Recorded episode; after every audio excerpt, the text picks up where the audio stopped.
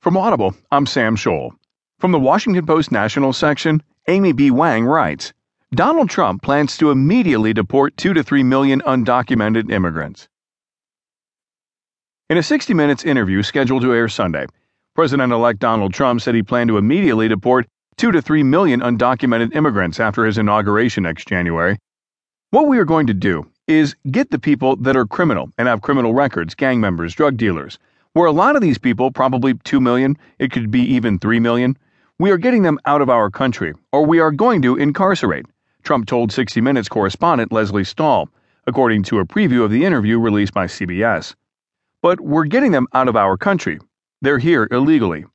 Stahl had pressed Trump about his campaign pledge to deport millions and millions of undocumented immigrants. Trump told her that after securing the border, his administration would make a determination on the remaining undocumented immigrants in the country.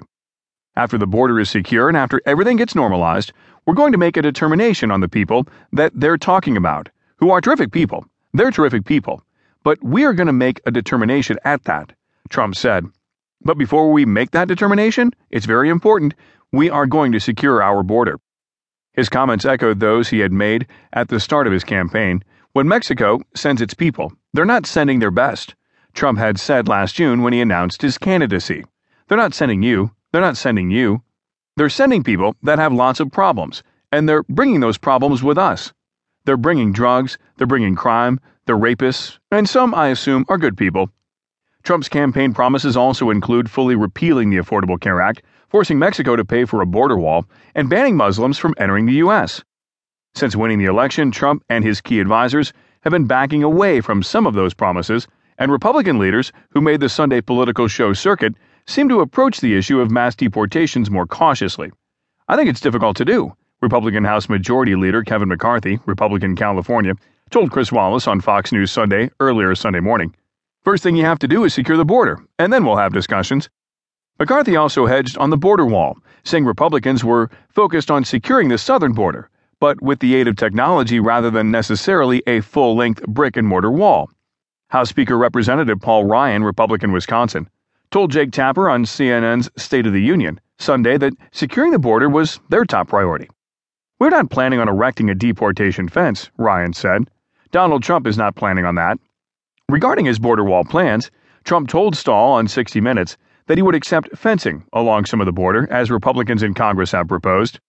For certain areas, I would, but for certain areas, a wall is more appropriate, Trump said. I'm very good at this. It's called construction. On Thursday, former House Speaker Newt Gingrich admitted that Trump would likely not focus on getting Mexico to pay for the wall, as the candidate had promised during his campaign, but that it had been a great campaign device. CBS had released on Saturday two preview clips of the same 60 minute segment, Trump's first televised interview since winning the election last week. Seated with his wife Melania and his four adult children, Trump spoke to Stahl about his seemingly shifting position on Obamacare, saying he would try to preserve key parts of the Health Care Act, and also praised Hillary Clinton as very strong and very smart. Trump told Stahl that Clinton's phone call conceding the election was lovely and acknowledged that making the phone call was likely tougher for her than it would have been for me, according to previews of the interview released by CBS. She couldn't have been nicer. She just said, Congratulations, Donald, well done. Trump told Stahl, and I said, I want to thank you very much. You were a great competitor. She is very strong and very smart.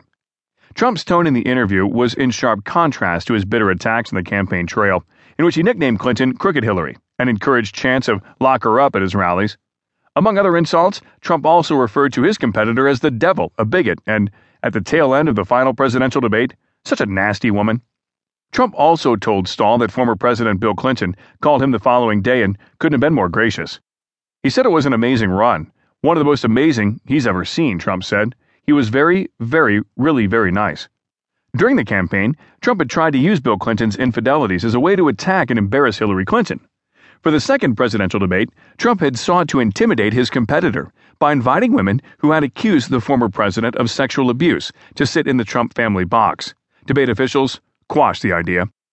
In the interview with Stahl, Trump did not rule out calling both of the Clintons for advice during his term. I mean, this is a very talented family, he said. Certainly, I would certainly think about that.